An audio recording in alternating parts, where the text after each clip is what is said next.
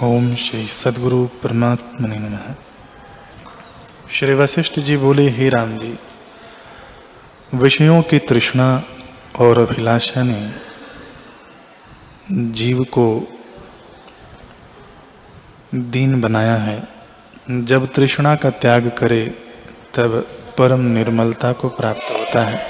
जैसे हाथी जब तक सिर पर धूल डालता है, तब तक मलिन रहता है।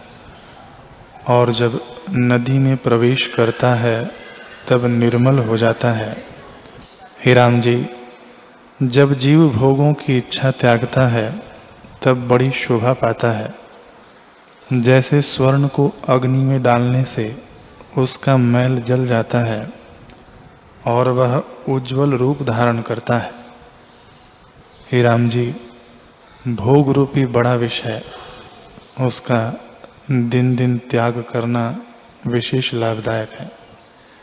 जीव जब तृष्णा का त्याग करता है, तब अति शोभा पाता है। जैसे राहु दैत्य से रहित चंद्रमा शोभा पाता है, वैसे ही तृष्णा का वियोग होने पर पुरुष शोभा पाता है। हे राम जी, जब भोगों से वैराग्य होता है, तब दो पदार्थों की प्राप्ति होती है।